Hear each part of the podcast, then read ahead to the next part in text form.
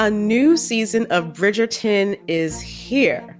And with it, a new season of Bridgerton, the official podcast. I'm your host, Gabby Collins, and this season, we are bringing fans even deeper into the ton. Watch season three of the Shondaland series on Netflix. Then fall in love all over again by listening to Bridgerton, the official podcast, on the iHeartRadio app, Apple Podcasts, or wherever you get your podcasts.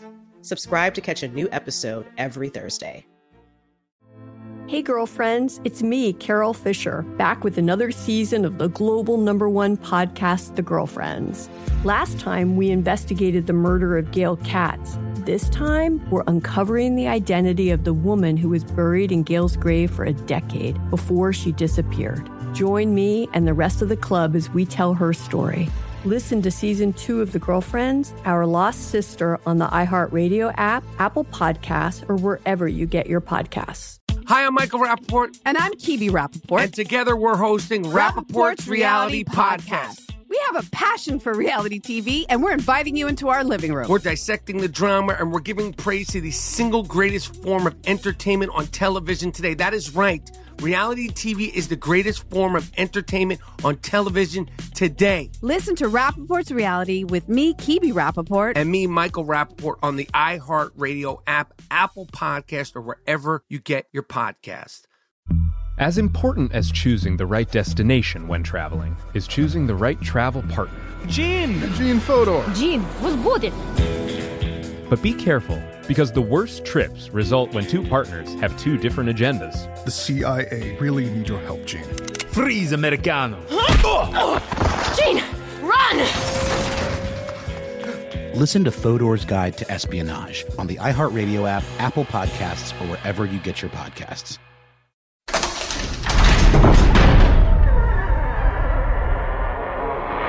Hey, welcome to Stuff to Blow Your Mind. My name is Robert Lamb. And I'm Joe McCormick, and it's Saturday. Time to go into the old vault. This time we're looking at an episode that we originally released in November of 2018.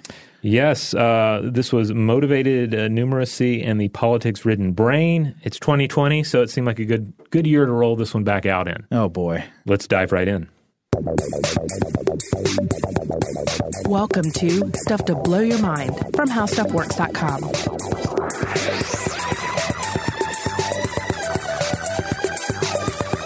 Hey, welcome to Stuff to Blow Your Mind. My name is Robert Lamb. And I'm Joe McCormick. And Robert, I want to hit you with a quote. I'm sure you've heard this one a million times before. It's a quote from the American writer Upton Sinclair. Uh, and the quote goes like this He says, It is difficult to get a man to understand something when his salary depends upon his not understanding it. Ha! Well, that's pretty apt. Uh, I'm not sure I'd actually heard that one before, but but that certainly has a ring of truth to it. Really? You never heard that? I don't think I'd heard that one. No. Uh, people roll that out all the time when they're talking about, you know, industry shills, mm-hmm. paid spokespeople, PR types. Um, yeah, yeah. So Upton Sinclair ran for governor of California in the 1930s, and he claimed in a campaign retrospective that he used to tell his rally audiences this. And it's a great line. There's plenty of truth to it, right? Yeah. Uh, by the way, for anyone who's not familiar, Upton Sinclair lived uh, 1878 through 1968, and he was the author of The Jungle, and perhaps uh, more known to some of our listeners for his 1927 story Oil, which was loosely adapted into the 2007 film There Will Be Blood. Always going to be remembered for a movie first. But did he also write Boogie Nights, the original version? maybe so, Joe. Maybe so. But but no, not just an author, but also a politician. Yeah. So he was used to talking about uh, issues of, of, public policy. I mean, he was a, a, politically concerned writer. I think a lot of times people put him in categories like uh, like with Charles Dickens. You mm. know, somebody who's known for writing fiction, but also for exposing the plight of the politically disadvantaged. And so, yeah, th- this quote comes up a lot. Like if you're talking about a lawyer representing big tobacco back in the day who'd come on TV and say the science isn't settled yet. There's no proof cigarettes cause cancer, or uh, maybe a coal industry lobbyist, maybe literally the same exact person, comes on TV a few decades later and says, "Don't listen to the climate alarmists. There are scientists on both sides. You know, climate change isn't settled yet."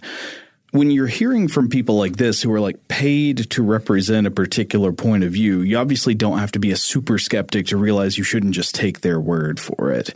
Um, but people who get paid to tell you that the grass is pink and the sky is green are going to keep saying that. You know, you're not going to change their mind by offering them evidence or making good points or something because they're not here to figure out what's true. They're here to say their lines. Yeah, I'm, I'm always reminded of the the doctor character who would inevitably show up in the late night infomercials for various products. Right. Um, you know, clearly they didn't just do a cold call and get get somebody in there to uh, to to shill for this product. Only Marlboro stimulates your Q zone.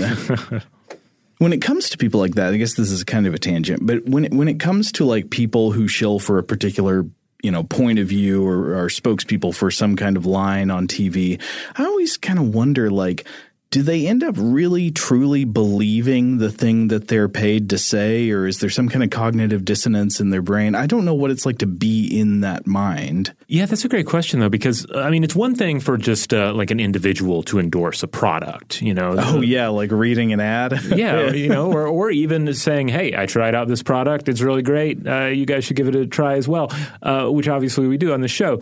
But uh, but it, but when you get to that level where you have an expert when you have say a medical doctor um, appearing on an infomercial or appearing even um, you know in some sort of governmental body and saying, "Yes, I stake my reputation on this. I stake my professional um, uh, expertise."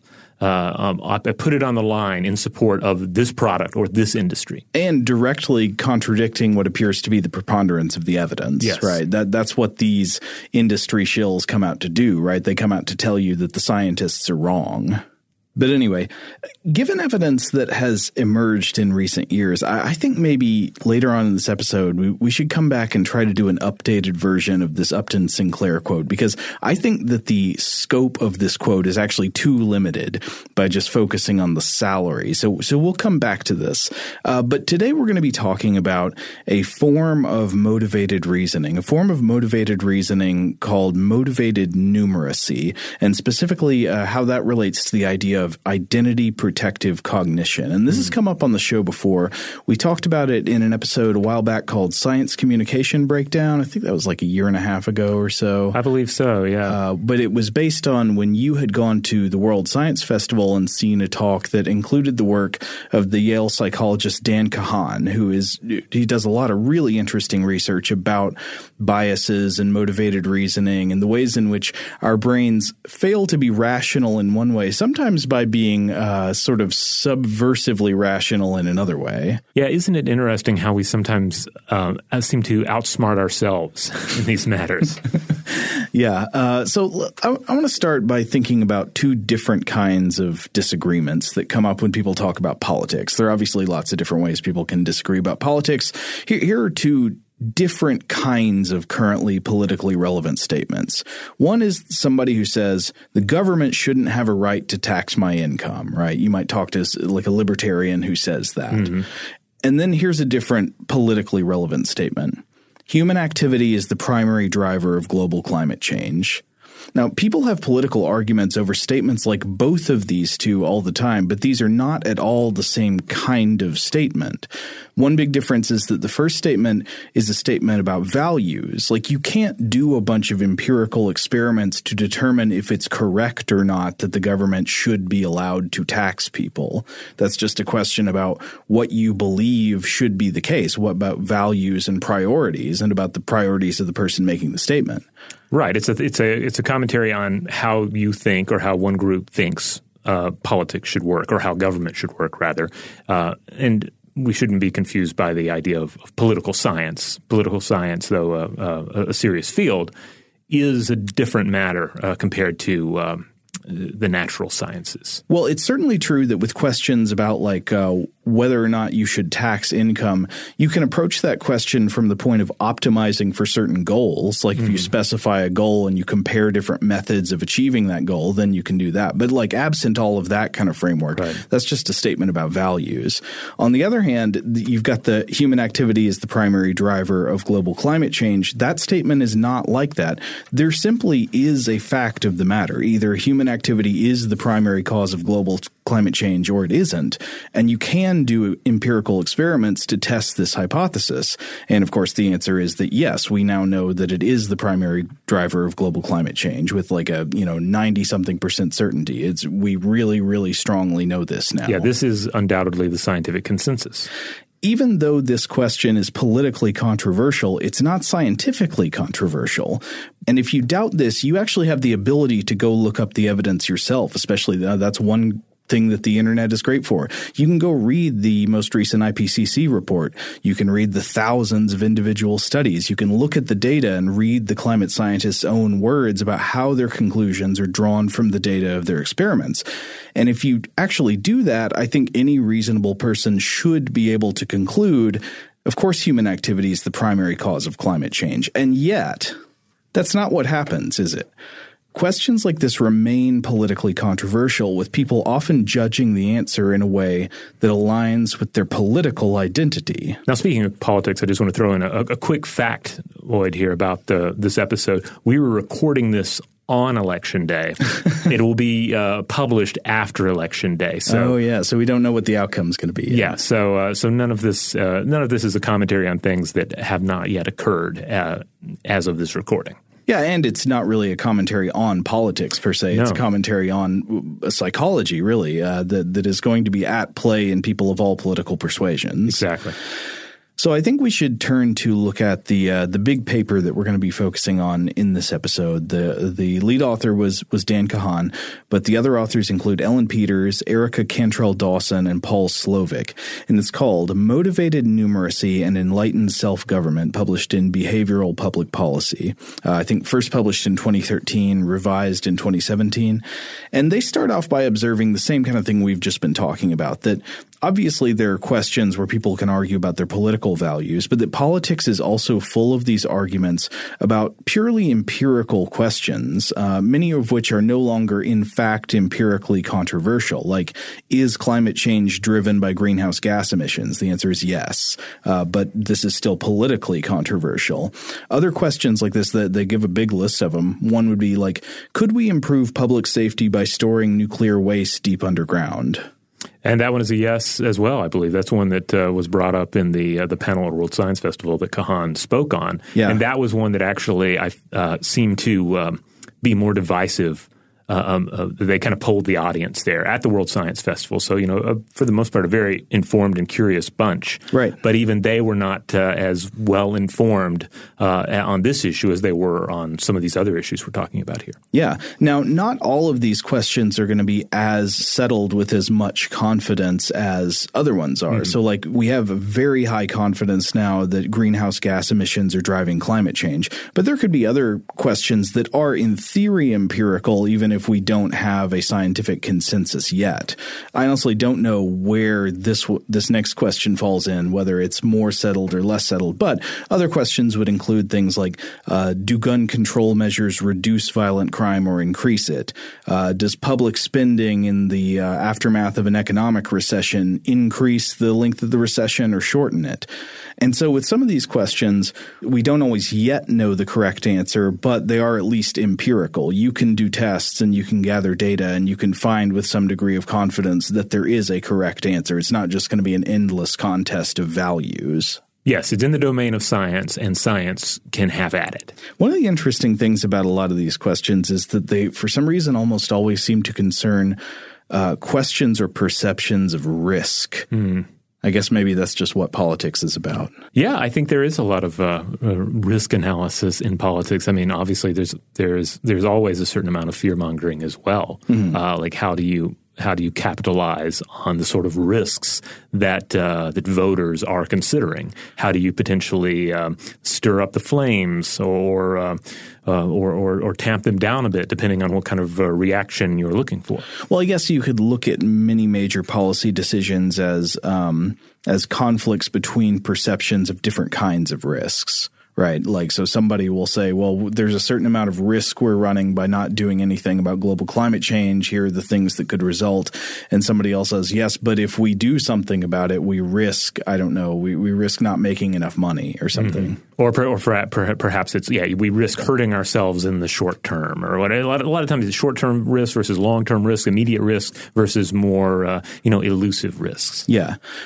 Now, obviously, when you look at these questions that have been pretty convincingly answered with empirical evidence, and yet intense disagreement persists in politics, this obviously isn't helpful. Like, th- there's enough under dispute over what values should drive public policy that it really doesn't help to add to that the like unnecessary dead end disputes about underlying empirical facts when the science or the, the facts are actually pretty clear.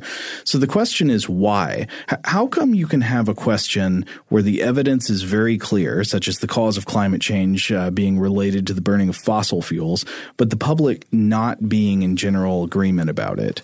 And this this paper looks at two major competing hypotheses to explain this, like why people don't accept the facts when the facts are pretty clear. And the first one is the hypothesis they call the science comprehension thesis or the SCT. And basically it goes like this. The public in general has a pretty weak understanding of science. We are likely to misunderstand what scientists are telling us. If you put a scientific paper in front of us, we're probably not going to understand it. Thus, we're likely to be misled by people who are trying to deceive us to their own advantage.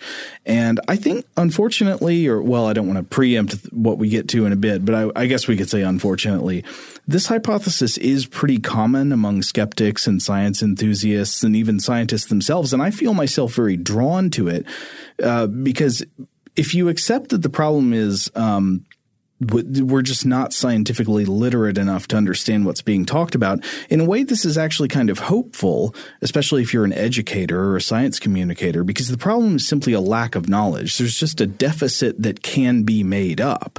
And so if you just you know, communi- you give people better scientific education, better communication of the scientific reality. Uh, under this hypothesis, if you just teach people better scientific literacy skills, they will finally see the light and come around and accept the empirically verifiable facts. Yeah, there's hope in this because you can you can teach people about science. You can you can teach people more about logical thinking as well. Um, and, and, though, of course, I think that's clearly part of scientific literacy uh, as well. Uh, but but I can't help but think back to, for instance, Carl Sagan's discussion of on the um, the baloney detection kit.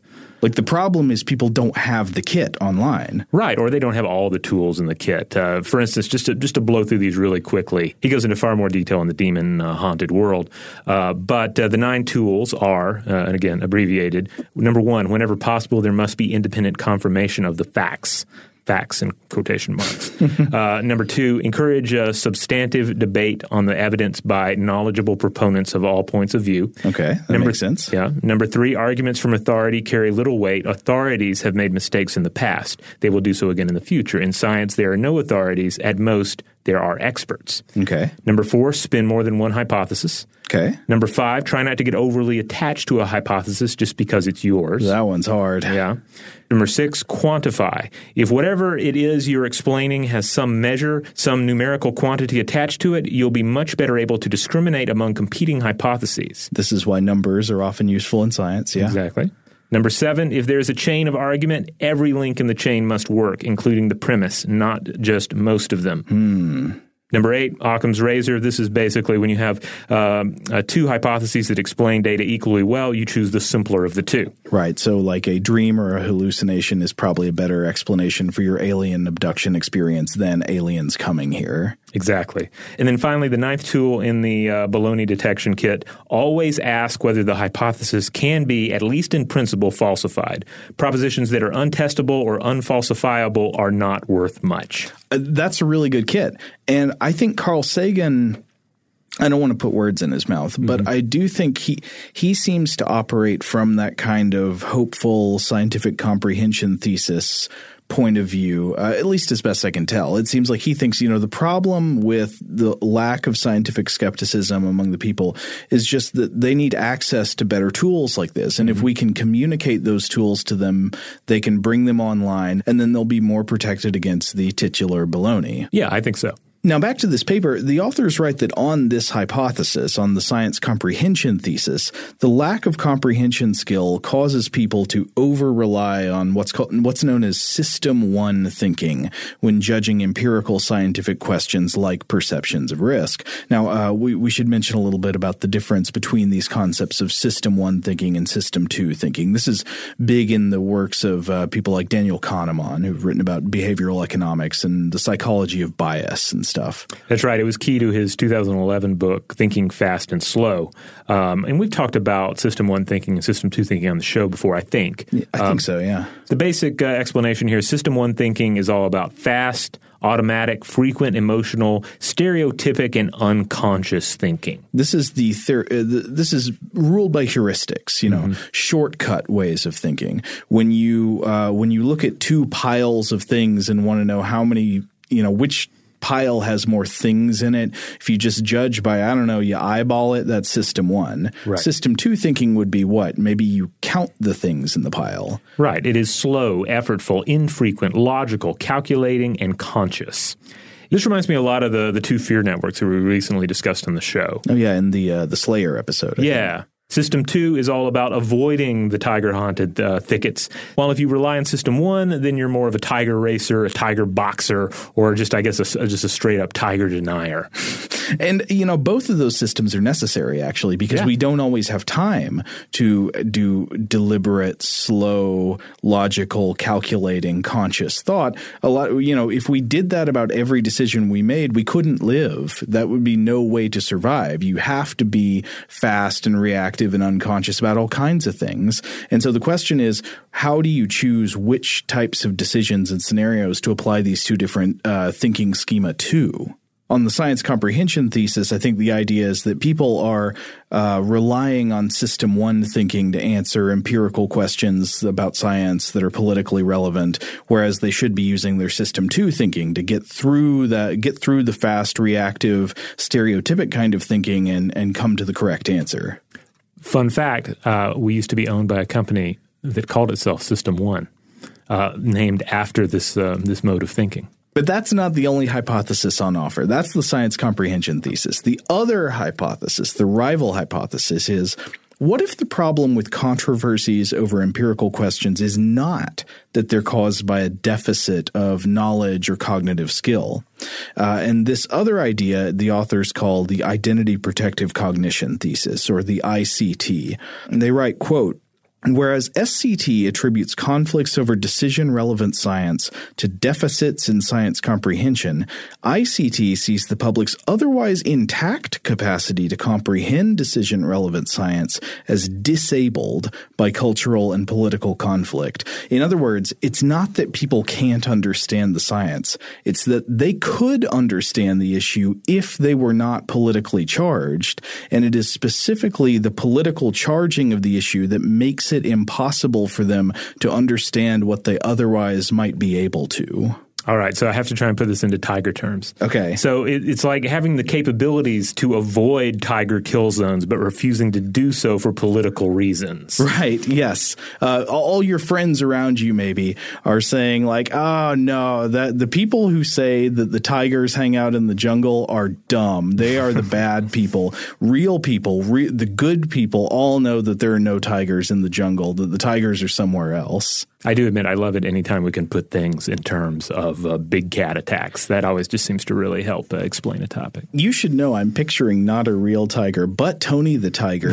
yet Tony the tiger mauling and killing people. All right, that works for me. Okay, so here's the question. If this hypothesis is correct, why would it be the case that political charging of issues would make us unable to use our normal reasoning faculties? Well, first of all, I mean, think about the Upton Sinclair quote. It's difficult to make a person understand something when their salary depends on it. Here, we're not talking about a salary, but about something else of immense psychic and material value, and that is your membership, status, and standing within a social group that is in part defined by its commitment to certain moral and political values. Well, I think that's very much like salary. I mean, salary is money, money is life, money is happiness. I mean, we say it's not, but it is, uh, and then uh, and then, uh, but but it is the thing that allows us to eat and live and be in, most circumstances. Certainly in the world that we've we've we've made and remade for ourselves, and likewise uh, in a more primal sense, belonging to a group, being part of a, of a group that is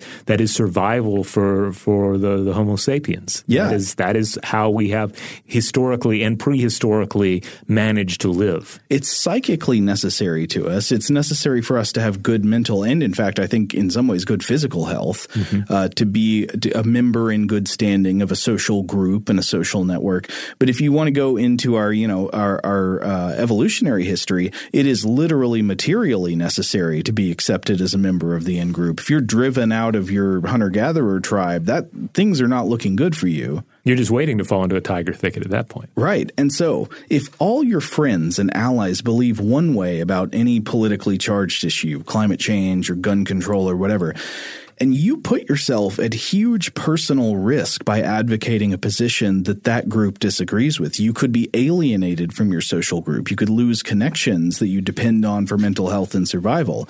Thus, you could definitely see identity protective cognition as a kind of mental immune system. It protects the brain from beliefs that could potentially cause you immense harm if you were to express them. The brain detects a belief or an idea that is a threat to your social identity and it puts up a wall against that belief and doesn't let it in because it could hurt you. You know, and I think we can all relate to this on one level or another. Uh, you know, how many times have any of us said, "Well, I refuse to believe that," or "I find that hard to believe"? Right. Uh, and, and, of course, there are a lot of examples that come up um, in, in, which the, the, issues relate more clearly to personal belief and and or just pure opinion and artistic value. For instance, if a, if a movie reviewer or television reviewer tells me that an upcoming Coen Brothers movie isn't worth seeing, I generally find that hard to believe.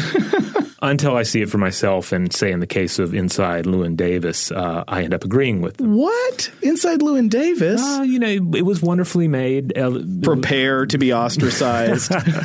but you know, it was wonderfully made, but it was just not my cup of tea. Oh, uh, I loved it. I love it. Oscar Isaac. It was oh man, he, he's such a great singer too. The music oh, in no, it was wonderful. That, the music was was great. It just did, did not uh, it did not make me happy. Well, or make me sad in an interesting way. You know what? I also value. I, I, will. I will do my best not to fully alienate you and throw you out into the cold.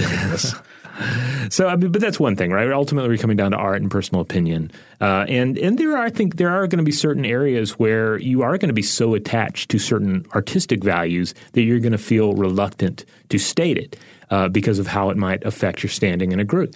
Oh yeah, so that's a a different kind of variation. Like there are some unpopular art aesthetic opinions that you're not really scared to voice because you could abandon them if you needed to, maybe, but a mm-hmm. really deeply held aesthetic preference that would be un- unpopular, you maybe just don't even bring up. Yeah, like imagine aband- abandoning, suddenly abandoning your favorite rock band in high school, you know, that sort of thing. But but clearly, you know, a, a lot of these other issues uh, are also are going to be different matters. Say matters of hearsay or something that's just not completely provable one way or another. Uh, say some bit of dirt on a political candidate that can neither be confirmed nor denied. Uh, but then we have to come back to those empirical questions, the ones where science can and does weigh in on the matter. Yes. And fortunately, as the authors point out, not that many empirical questions are really likely to trigger identity protective cognition. Only empirical questions that are unfortunate enough to get tagged as politically significant along partisan lines really acquired this taint. Uh, for example, you know, there's been a partisan divide over the HPV vaccine, probably because it has some kind of perceived relevance to sexual morality in young people, but there's no partisan divide on the use of antibiotics to treat bacterial infections. And most questions are more like the antibiotics. There's just there's not a partisan divide about it what you know, temperature water boils or, you know, 99% of scientific questions, there's just not really a partisan divide on. Though to come back to antibiotics, I see a, I see a dark future. I see there could be a time where if members of one major political party but not the other happen to start talking about antibiotics, I think you could quite easily see partisan associations arise and antibiotics could go from an issue that's non-politicized where pretty much everybody agrees to an issue that suddenly is divided along partisan lines. Hmm. No, that, that seems sadly like the kind of thing we would do. But to come back on the other side, okay, wait a minute. Don't people also have an incentive to have correct beliefs? Obviously, right? I mean, right. Yeah. I mean, we it, it definitely pays off to have a working, realistic model of how the world works that you live in but it pays off in some ways that are much more personally, immediately relevant than others, uh, depending on the issue. Think about it. In policy relevant empirical questions like the impact of carbon emissions or the impact of gun control policies, the consequence of one individual person being wrong is vanishingly small. But for that one person, the consequence of being alienated from their identity group is potentially massive. So on one decision, you potentially cast one vote out of millions for a poorly reasoned public policy. And on the other decision, you could alienate or weaken your most important friendships, your work relationships, and even your sense of self. Um, and so the author's right, quote, persistent conflict over risks and other policy relevant facts reflects a tragedy of the science communications commons, a misalignment between the individual interests that culturally diverse citizens have in forming beliefs that connect them to others who share their distinctive understanding of the best life and the collective interests that members of all such groups share in the enactment of public policies that enable them to pursue their ends free from threats to their health and prosperity. Okay, maybe we should take a quick break, and when we come back, we can take a look at uh, how we can compare these two hypotheses. Shout out to Astepro for sponsoring this episode and providing us with free samples. Rob, as the uh, the local host with allergies here, they sent you some of their nasal spray to treat your allergies. What was your experience like? Yeah, that's right. I always wrestle with the pollen a bit when it rolls in during the spring. So they sent me the little uh, nasal spray. I tried out the product, and yeah, it sure did help me get on top of my symptoms for the day. And it's so fast acting, uh, it was already kicking in before I left the house. Astepro is a first of its kind nasal allergy spray. It's the fastest 24 hour over the counter allergy spray. It starts working in 30 minutes, while other allergy sprays take hours. Astepro is the first and only 24 hour steroid free allergy spray. Astepro delivers full prescription strength indoor and outdoor allergy relief from nasal congestion, runny and itchy nose, and sneezing. Get fast acting nasal allergy symptom relief with Astepro. Go to asteproallergy.com for a discount so you can get Astepro and go today. A S T E P R O allergy.com. Astepro and go. Use as directed for relief of nasal congestion, runny nose, sneezing, and itchy nose due to allergies. Today's episode is brought to you by eBay. eBay Motors is here for the ride. Remember when you first saw the potential? And then, through some elbow grease, fresh installs, and a whole lot of love, you transformed a 100,000 miles and a body full of rust into a drive that's all your own. Look to your left, look to your right. It's official. No one's got a ride like this. There's nothing else that sounds like, feels like, or looks like the set of wheels in your garage. With over 122 million parts, you can make sure your number one ride or die stays running smoothly so there's no limit to how far you can take it. Brake kits, turbochargers, engines, exhaust kits, roof racks, LED headlights, bumpers, whatever your baby needs, eBay Motors has it. And with eBay Guaranteed Fit, it's guaranteed to fit your ride the first time, every time, or your money back. Plus, at these prices, well, you're burning rubber, not cash. Keep your ride or die alive at ebaymotors.com. Eligible items only, exclusions apply. A new season of Bridgerton is here. And with it, a new season of Bridgerton, the official podcast. I'm your host, Gabrielle Collins, and this season, we are bringing fans even deeper into the ton. Colin Bridgerton has returned from his travels abroad. Is betrothal written in the stars for the eligible bachelor? Meanwhile, the ton is reverberating with speculation of who holds Lady Whistledown's pen. We're discussing it all. I sit down with Nicola Coughlan, Luke Newton, Shonda Rhimes, and more to offer an exclusive peek behind the scenes of each episode of the new season. Watch season three of the Shondaland series on Netflix. Then fall in love all over again by listening to Bridgerton, the official podcast, on the iHeartRadio app, Apple Podcasts, or wherever you get your podcasts. Subscribe to catch a new episode every Thursday. Hey, girlfriends, it's me, Carol Fisher. I'm so excited to tell you about the brand new series of The Girlfriends. In season one, we told you about the murder of Gail Katz at the hands of my ex boyfriend Bob. At one point, a woman's torso washed up on Staten Island and was misidentified as Gail. She spent nine years in Gail's grave, and then she just disappeared. It's almost like it's become this moral obligation to find her.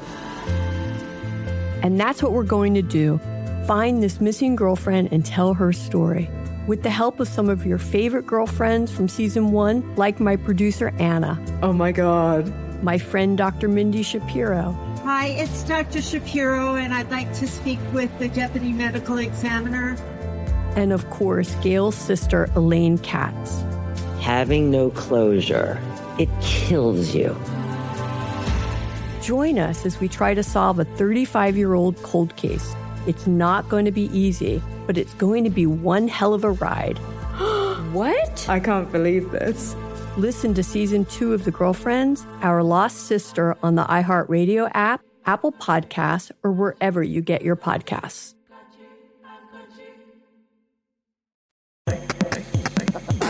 All right, we're back. So, yeah, we're going to look at ways to compare these two hypotheses. Now, of course, in all of this, I can't help but think, well, well why can't it be both? Why can't why, can't we have like both of these uh, these uh, these reasons in play?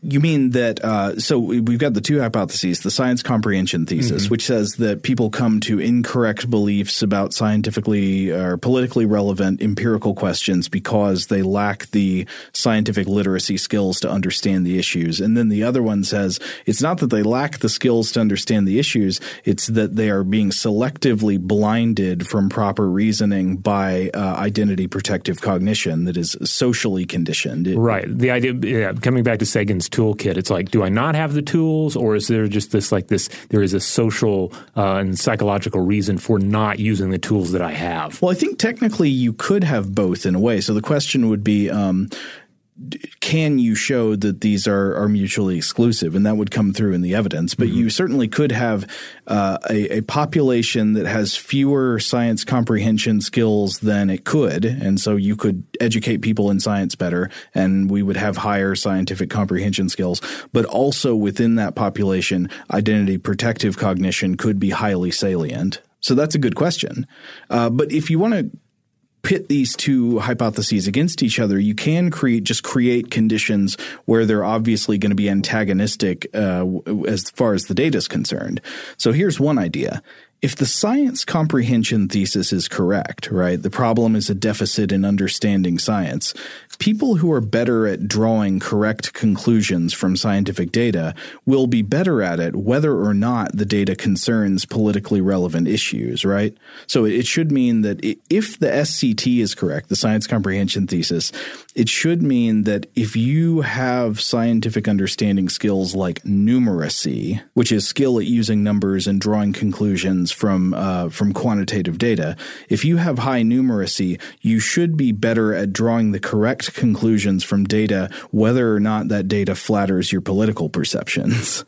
Um, on the other hand, if the identity protective cognition thesis is correct, people who are better at drawing correct conclusions from scientific data will see this skill significantly hampered by the introduction of a political identity threat. All right, so I have a feeling we're gonna we're gonna look at some experiments now. Uh, yes. So the experiment is a uh, big sample of 1,111 demographically diverse and ideologically diverse U.S. adults, uh, and you sort them according to a couple of major factors. One is political ideology ideology. So they're sorted on a, on a scale of how liberal or conservative they rate themselves.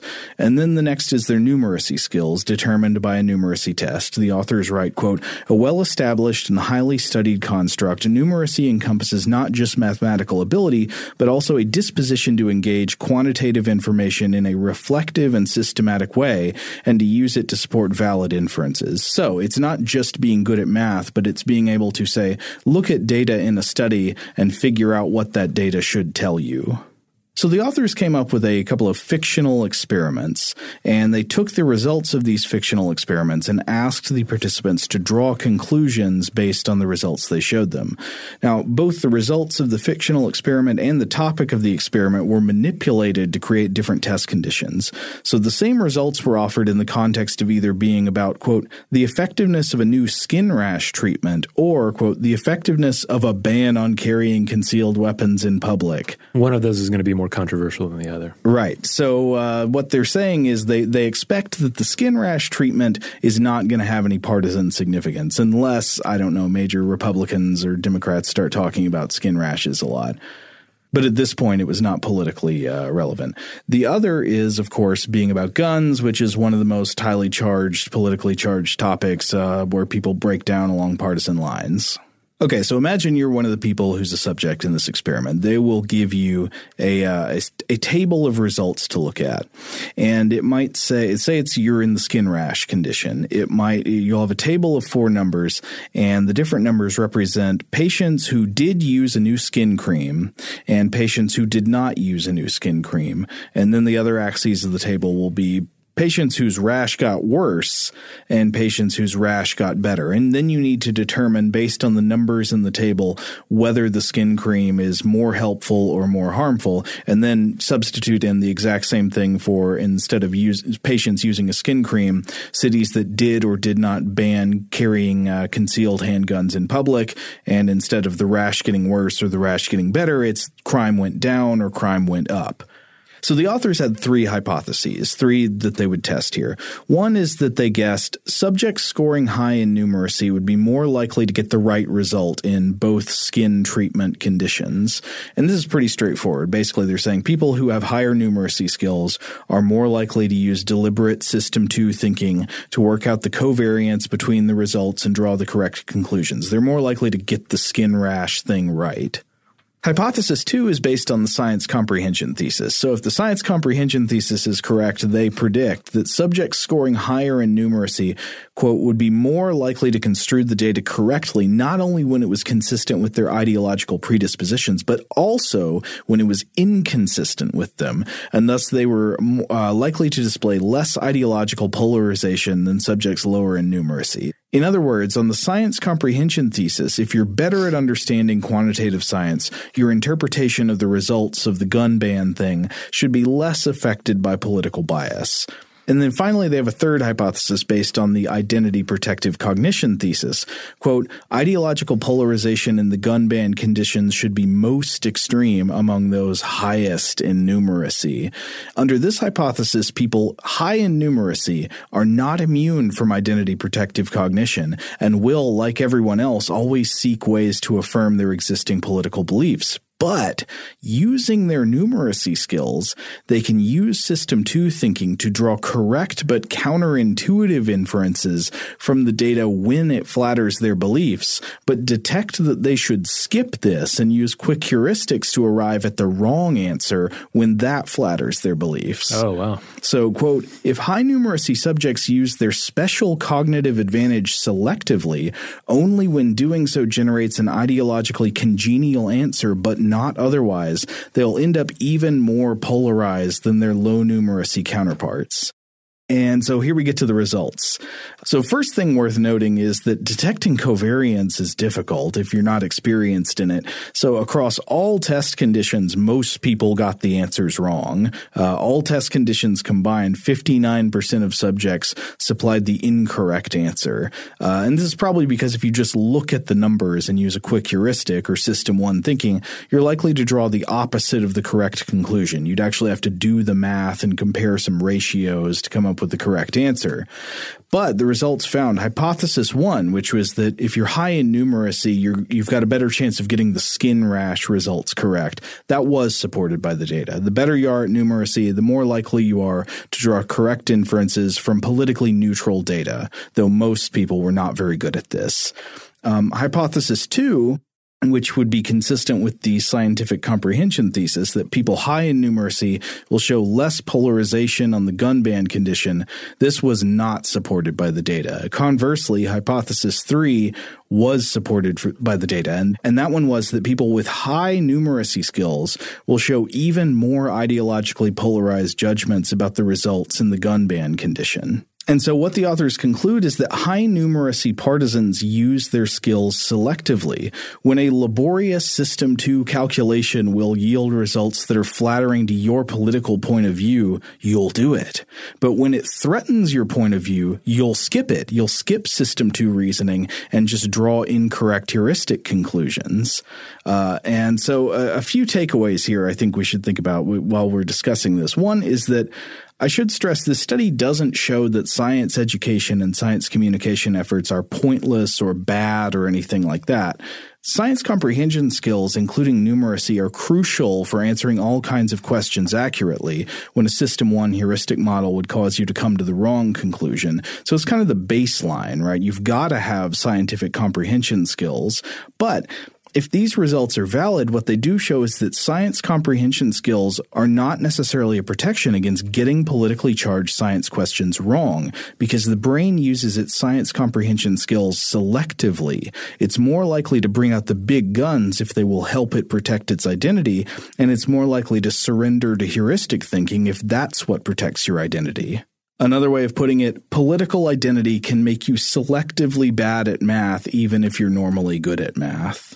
And so in, in, this, we this is where we get into some of these areas where we see, say, uh, you know, an individual um, that uh, that has a scientific background or PhD or what have you, uh, that you see showing up on the side of, say, climate change deniers, or or even something more um, uh, ridiculous, like a like a like a flat Earth uh, belief system. Yeah, I almost never see it with flat Earth beliefs, but you do see it with climate change. Oh yes, you, most definitely. What you notice with climate change is that, like, um, sometimes people will come up with lists of scientists who don't agree with the consensus on climate change, and usually almost none of them work in fields relevant to climate change. Mm-hmm. Uh, you know, they're not like climate scientists. I'm not saying there are no climate scientists that disagree, but there are almost none. Right. Um, they tend to be somebody like one example that often comes up, and uh, I honestly can't remember to what extent his disagreement is with it. But say Freeman Dyson is an individual of note who has, at least at times, cast some doubt uh, in the area. But as brilliant as, as Freeman Dyson is and was, mm-hmm. he's not a climate scientist. Right. It's, it tends to be people commenting outside their area of expertise. And yet they still have the aura of credibility because it's like, well, these are smart people. They're scientists, right? Mm-hmm. Uh, so, you know, you'll see a list of scientists who don't accept the, the consensus on climate change, and they might be like petroleum engineers and stuff like that, right. you know? So it's like, not like petroleum engineers aren't smart. I mean, the, I'm sure sure all, all these people are very smart people, but it's just that having scientific comprehension skills does not protect you against arriving at malinformed bad conclusions that support your identity. Now, of course, one of the, the tools in Sagan's toolkit had to do with replication. Yes. Uh, so that's always a big question. And in fact, I, I, found one thing that I wanted to explore real quickly. If you follow psychology research and you saw something about motivated numeracy failing replication in a recent study, uh, I think that's probably a reference to a conference paper draft presented in 2017 that claimed as part of its findings to fail to replicate the motivated numeracy effect. And then Dan Kahan and Ellen Peters Peters, two of the original authors of the first paper we were talking about, in a 2017 response, defended their paper, as best as I can tell, quite successfully, by pointing out that the study that failed to replicate the motivated reasoning effect, uh, number one, had a very small sample size, N of 55, and was ideologically homogenous. It was basically 95% liberal. Okay. And in a paper called Rumors of the Non Replication of the Motivated Numeracy Effect Are Greatly Exaggerated, uh, Kahan and Peters they uh, so they they argue against this supposed failed replication, and they also present the ro- results of their own replication attempt with a uh, with a sample size of fifteen hundred ninety six, in which they did successfully replicate the findings of the original very closely. And so, uh, as far as I can tell, motivated numeracy through identity through identity protective cognition is still pretty solid. It, it looks solid to me, and also as far as I can tell, that's not just me defending a cherished belief that's important to my my identity through motivated judgment because, in fact, I find I strongly dislike the idea of identity protective cognition. Uh, I, I, think I would much rather live in the world of so many of our anthropogenic climate change accepting peers, and where you know it's the world where if you could just educate people enough with better science literacy skills, these dead end public disputes over pretty solid empirical science could be resolved. Well, it means you could essentially win an argument over these issues by presenting facts, presenting data. And that's how a lot of these, you know, like sciency people want it to be like that, right? Sciency people want to say, "Well, I can I'll just bring more evidence. You know, I'll show up with even more references next time and that'll get them."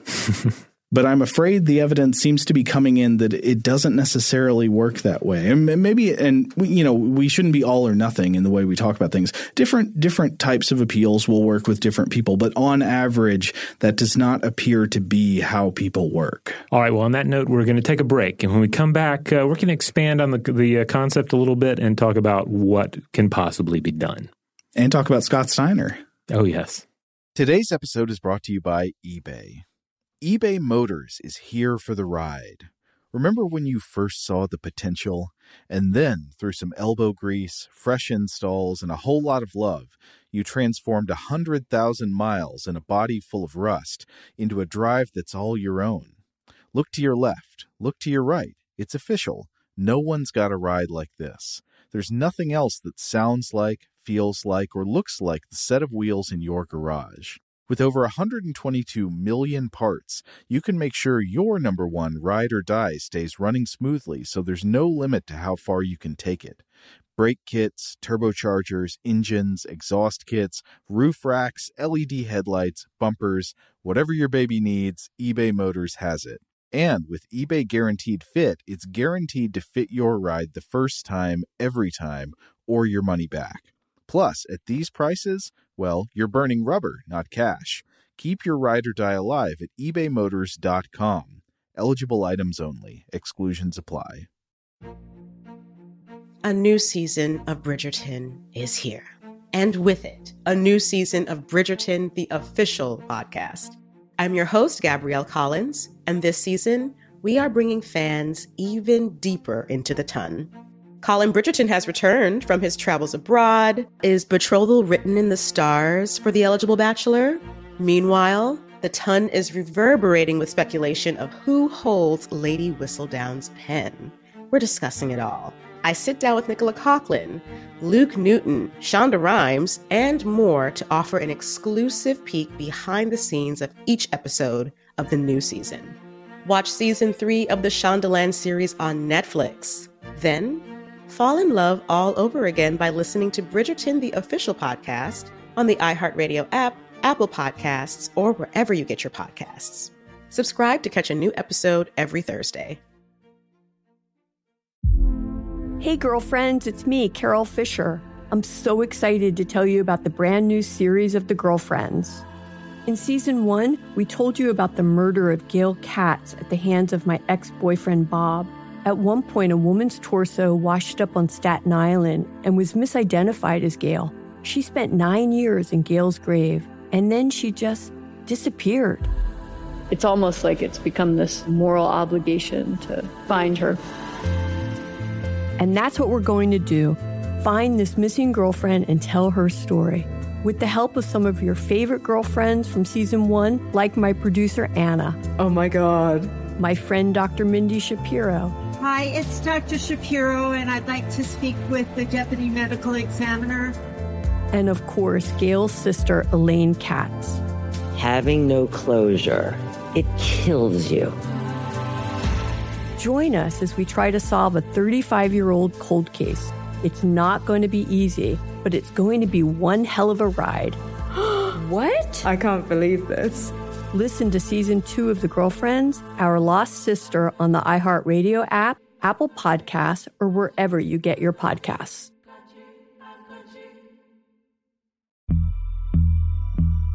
As important as choosing the right destination when traveling is choosing the right travel partner.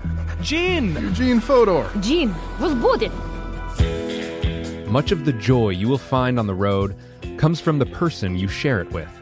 So you write the books, Gene, and Vlasta runs the business. I understand now. The wise man uh, marries a wiser woman. But be careful and choose your travel partner well, because the worst trips result when two partners have two different agendas. Get down!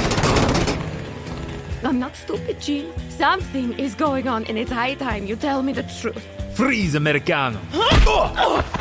Gene, run! So travel before it's too late. Your money will return, your time won't, and we're all too quickly approaching that final destination. Listen to Fodor's Guide to Espionage on the iHeartRadio app, Apple Podcasts, or wherever you get your podcasts.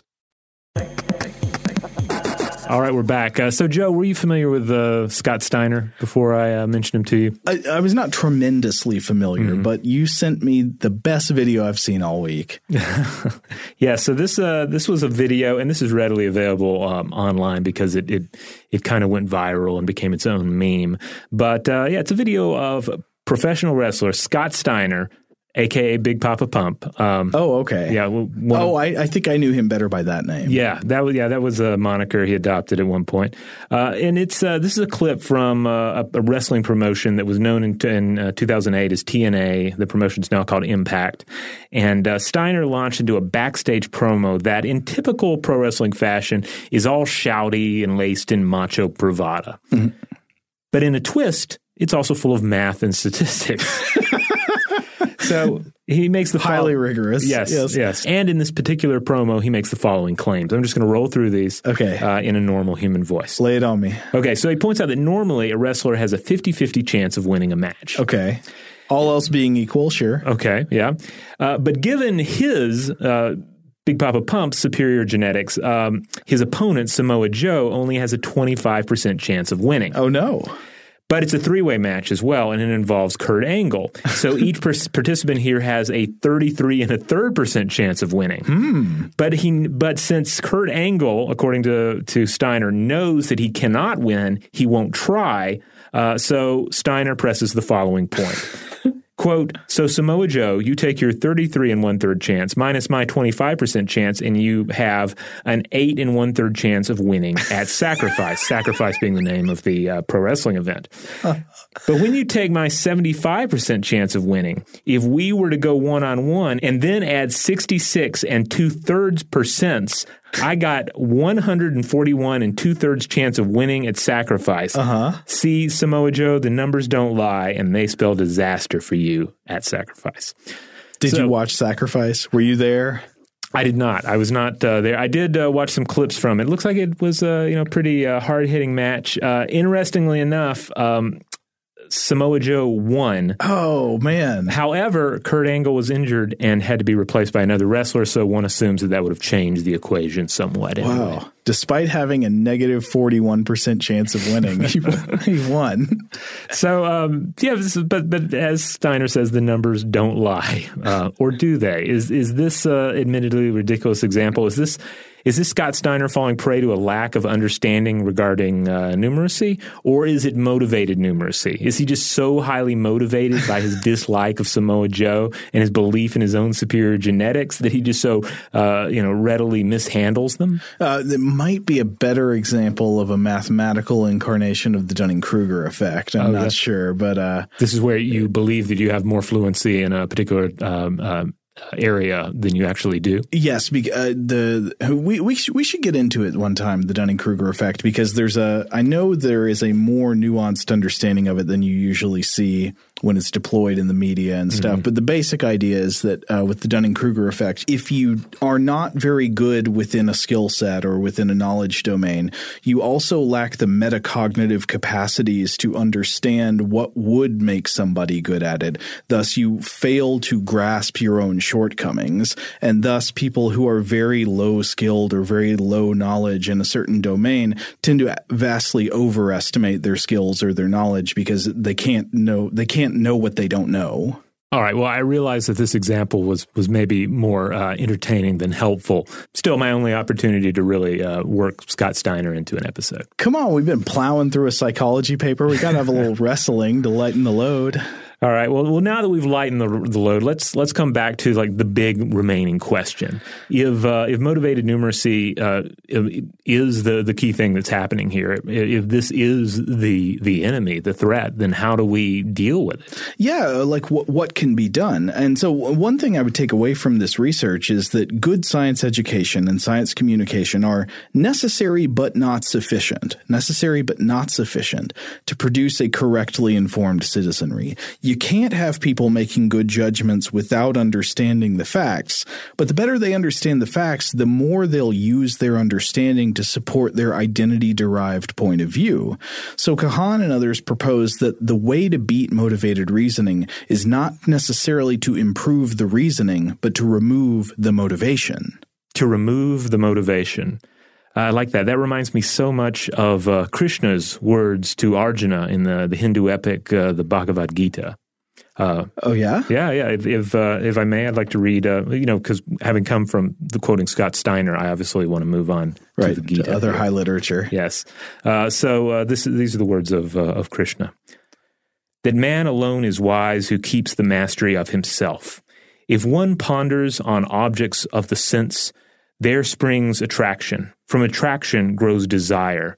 Desire flames to fierce passion. Passion breeds recklessness. Then the memory, all betrayed, lets noble purpose go and saps the mind, till purpose, mind, and man are all undone. But if one deals with objects of the sense, not loving and not hating, making them serve his free soul, which rests serenely, Lord, lo, such a man comes to tranquility and out of that tranquility shall rise the end and healing of his earthly pains, since the will governed sets the soul at peace. Oh, I'd say the will governed is much easier said than done, isn't it? Oh yeah, I mean that's why we've uh, clearly we're still struggling with it, and uh, you know, and I don't want to, you know, obviously this is a this is a work of um, uh, immense literary significance and uh, and deep philosophy, but but yeah, this idea of of acting without passion seems to to line up uh, reasonably well with this idea of tackling various um, uh, you know innumerable um, uh, problems without uh, bringing in this political motivation. Yeah, though of course it, it, seems very unfortunate that I think a lot of this motivation comes in unconsciously, right? Mm. Because I mean, we, we I guess we haven't really addressed this so far, but you have to assume that people are not generally, and you probably know from your own experience, at least if it's like mine, they're not generally thinking like, okay, how should I trick myself right now to come to the wrong conclusion because mm-hmm. it would be socially acceptable? It doesn't feel like that to think about political issues that are, you know, or empirical issues that are politically relevant. Um, it just feels like, well, I'm just trying to figure out what's right. But obviously, I must be doing this at least sometimes. Yeah, we're just kind of we're, we're often just we're swimming through life. We're not necessarily thinking about the individual strokes. Yeah, you know, it it all kind of comes together, and we end up making these mistakes in cognition. And to reemphasize what the authors of that original paper were talking about, uh, I mean, in a way, this is rational. It's rational in a perverse way, not in a good way that ultimately creates the most benefit, but in a kind of short term perversity, it is rational. Like you will sometimes hear people talking about uh, or lamenting in politics how others just won't do what's rational. But given a certain interpretation of rational self interest, this irrational relationship with empirical questions makes perfect sense. The authors write, quote, What any individual member of the public thinks about the reality of climate change, the hazards of nuclear waste disposal, the efficacy of gun control is too inconsequential to influence the risk that that person or anyone he or she cares about faces. Nevertheless, given what positions on these issues signify about a person's defining commitments, forming a belief at odds with the one that predominates on it within important affinity groups of which such a person is a member could expose him or her to an array of highly unpleasant consequences. Thus, like we know that it's radically consequential what in general public policy is about climate change or gun policy or something. You know th- these are hugely important questions. But the impact of one individual person's opinion feels small enough that you basically the consequences of that are almost irrelevant. It's like what's really relevant is how is this affecting me in my day to day and how it's primarily affecting you in your day to day is the social consequences of the beliefs you express But obviously, that's not what we want, right? Like, we want everybody making rational decisions, having correct empirical information to reason from. Of course, they're still going to argue about political values, but at least having everybody accept the same set of correct facts when correct facts are on the table. Right. I mean, a lot of it come, uh, kind of comes down to the fact that we are a short sighted species that can. Uh, you know, barely uh, see beyond our own horizon, but but we are attempting to see beyond that horizon. We are trying to to to maintain uh, a world or create a world that can be sustained uh, in some fashion. We, you know, the the, the old adage, of course, is making uh, uh thinking about your children and your grandchildren. Yeah. Uh, when when you're making decisions uh, such as these, but. Historically, it's not the, the sort of thing that we're great at as a species. Yeah, and so it's clearly not enough just to tell people like, well, here's a problem with how you're probably thinking. You're probably doing identity protective cognition and you need to stop it. Mm-hmm. You know, that, that, that's just obviously not going to work. You're just asking somebody to shut their mind, their ears off. Like, yeah. like, oh yeah, they're really going to listen to you now, buddy. Yeah, I mean, and they're they're probably not even doing it on purpose, right? I mean, you and I are doing it sometimes. We're not doing it mm-hmm. on purpose. The people who do this, they're not doing it out of a, a will to deceive themselves is just happening is part of what the brain does, even unconsciously. So the question is could you do something external? Could you create a state of affairs that would change the incentive structure, do what the author said, and somehow change the motivation? If you can't change the reasoning in motivated reasoning, maybe you can change the motivation in motivated reasoning.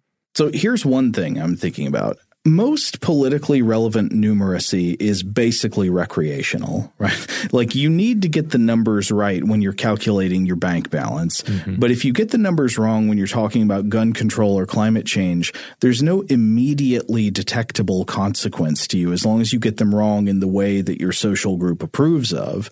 And this is not true of every person in every context. For example, why do scientists working within their own fields uh, tend usually to get the numbers right. Of course, not always, but usually, like regardless of whatever their political opinions are, if they're doing work within their field, they tend to get it right most of the time.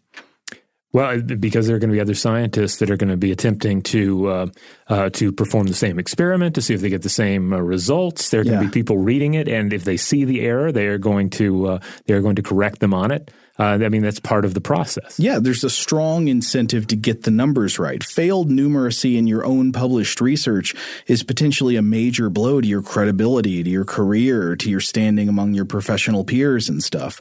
So I wonder if it's possible to change the incentive structure for non scientists to somehow be more like that. I, this might be just completely impossible fantasy, but is there a way you could make it so that getting the factually correct answer is incentivized in, in, in the social situations of lay people, and arriving at conclusions in agreement with your social group is not especially incentivized.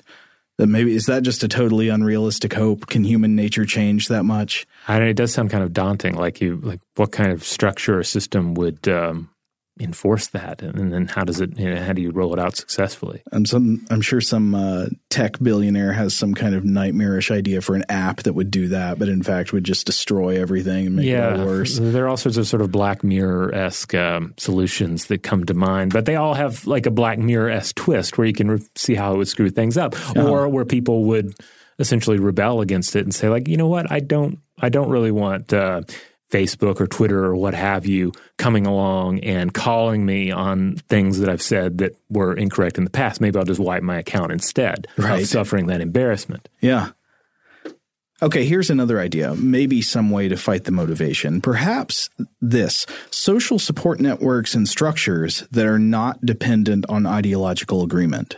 Like, if people really strongly felt confident that their friendships and their work and family relationships were safe and would not suffer at all, no degree of alienation or weakening of relationships from disagreement over political issues, maybe that would remove the incentive. Does that make sense? Like, if people felt that they could disagree with their social group and not, not risk anything by doing that, then there would so no longer be a, uh, a protective motivation in what beliefs you hold. So you're saying basically make our the, these social groups making they're more making them more um, open to free discussion, more accepting of disagreement. I guess so. I mean that, that at least seems like a possibility. Mm-hmm. Um, And maybe the way, maybe one way of addressing that is not that you can really change the nature of people's family and friendship relationships like that all that much, but if you could have, I don't know, uh, supplemental social dynamics, like this may be one thing that community style groups like church congregations and things like that are useful for,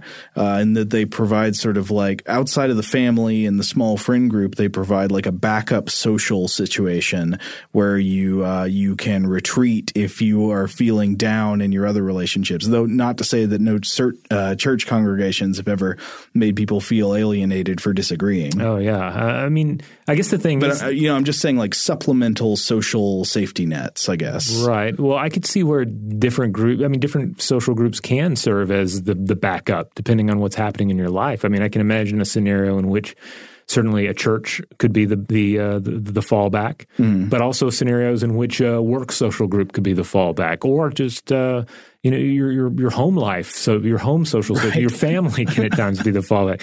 You know, well, my friends are mad at me because of what I said about, uh, but at least about I'm nuclear okay waste. Yeah, at least I'm doing okay at work. Uh, I don't know. It, like one of the ideas, it seems one of the ideas that comes to mind here is like you'd almost want to have uh, like just social groups that are. Um, more adherent to scientific consensus. I hate to come back to, to that, but uh, because ultimately, if if if that is not present in uh, in one of these uh, social structures, I mean, it's there's going to be a high possibility that some other factor uh, is going to be more pressing in the worldview.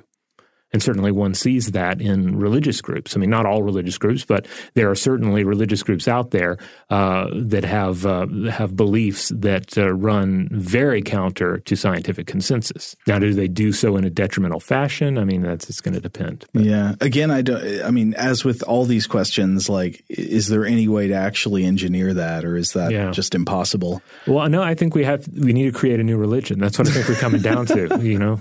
Uh, yeah the, the an open discussion, science first uh, religion uh, that can just uh, sweep across uh, the the, the, uh, sweep across the land from shore to shore and uh, and and make a better world for the future. Well, I'll let you carry the crook of priest and prophet on that one.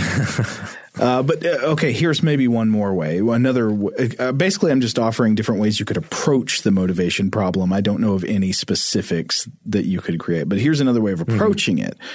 What if there is a way to shield facts from acquiring in the first place what Kahan and, and co-authors call, quote, antagonistic cultural meanings? In other words, if you can't fix public understanding by making people better at science comprehension, and you can't program people not to be incentivized first and foremost by a sense of partisan social belonging, maybe the best way to protect facts is to find a way to never let them become politically charged in the first place. Oh yes. Uh, if there's a if somebody could figure out a way to do that, or at least lessen the probability that would happen, that also seems like a very useful thing, a, a good way to fight this problem. But it may also be impossible because there's again political incentive for people to politicize certain issues. Yeah, I believe Kahan, Kahan has definitely talked about this before. Uh, I believe he touched on the idea of of not necessarily like outright preventing, but like uh, identifying when it is beginning to take place, uh-huh. and and finding ways to intervene and keep it from being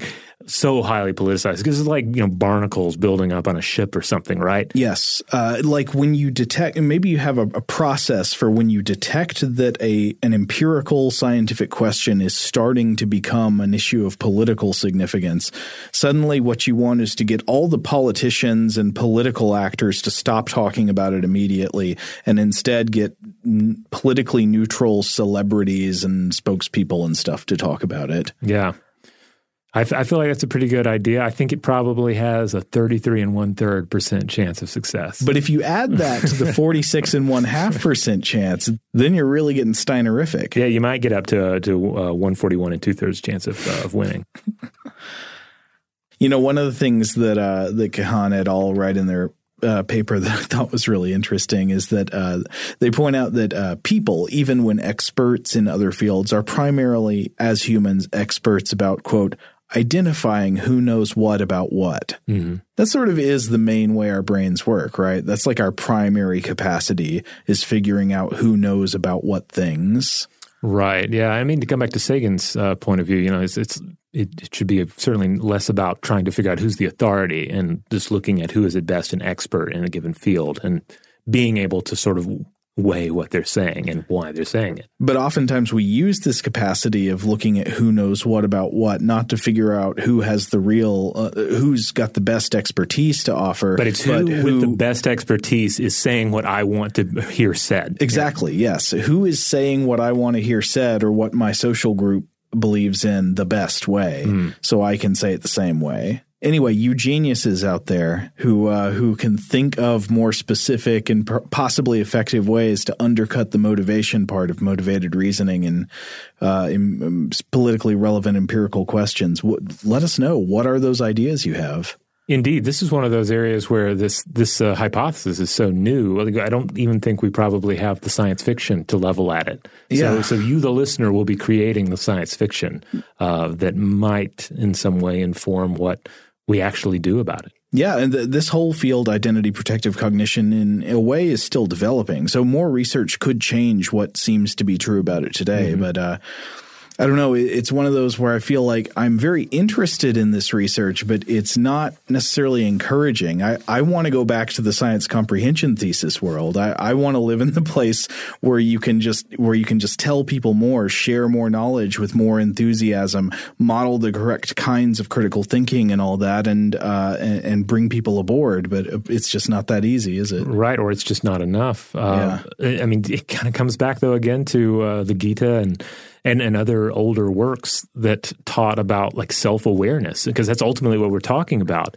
is new ways to become aware of how our brains are working and how in some cases we our brains our minds are, are tricking ourselves into um, into clinging to beliefs that simply don't hold up. Yeah Oh, and one of the things, of course, we've always got to mention, we mention this in pretty much anytime we talk about bias or something. You're sitting out there thinking right now, yeah, this is what other people do. yeah, but it's clearly it's what we all too. do. We can yeah. all look to examples in our own lives, big ones, small ones, uh, ones you you can't recognize and don't even know you do. Yeah, exactly. Got to remove that plank.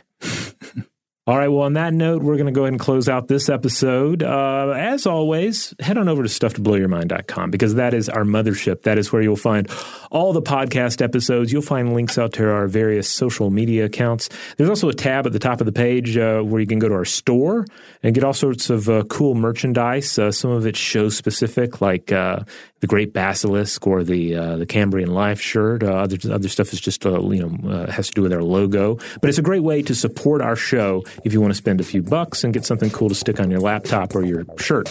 Uh, on the other hand, if you want to support the show without spending a dime, just rate and review the show wherever you have the power to do so. Thank you so much to our wonderful audio producers Alex Williams and Tari Harrison. If you would like to get in touch with us with feedback on this episode or any other, with your ideas of how to to uh, take the uh, motivation out of motivated numeracy and motivated reasoning. If you want to let us know where you listen from, how you found out about the show, or suggest a topic for the future, if I didn't already say that, uh, either way, you can email us at blowthemind at howstuffworks.com.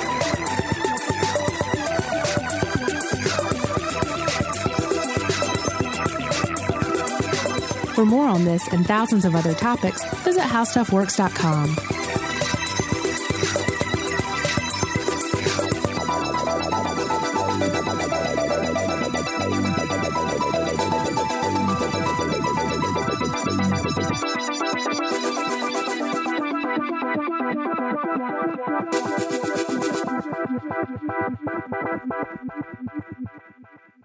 Today's episode is brought to you by Visible. The future of wireless is here, and it's transparent. Switch to Visible, the wireless company that makes wireless visible. Get a one line plan with unlimited 5G data powered by Verizon, just $25 a month, every month, taxes and fees included.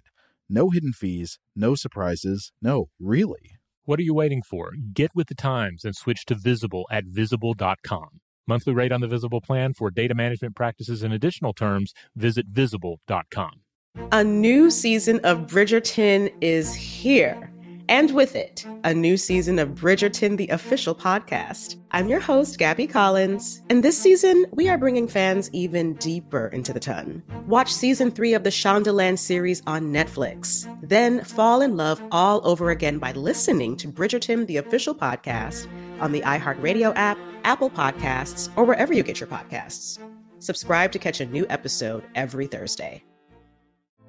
Hey, girlfriends, it's me, Carol Fisher, back with another season of the global number one podcast, The Girlfriends. Last time, we investigated the murder of Gail Katz. This time, we're uncovering the identity of the woman who was buried in Gail's grave for a decade before she disappeared. Join me and the rest of the club as we tell her story.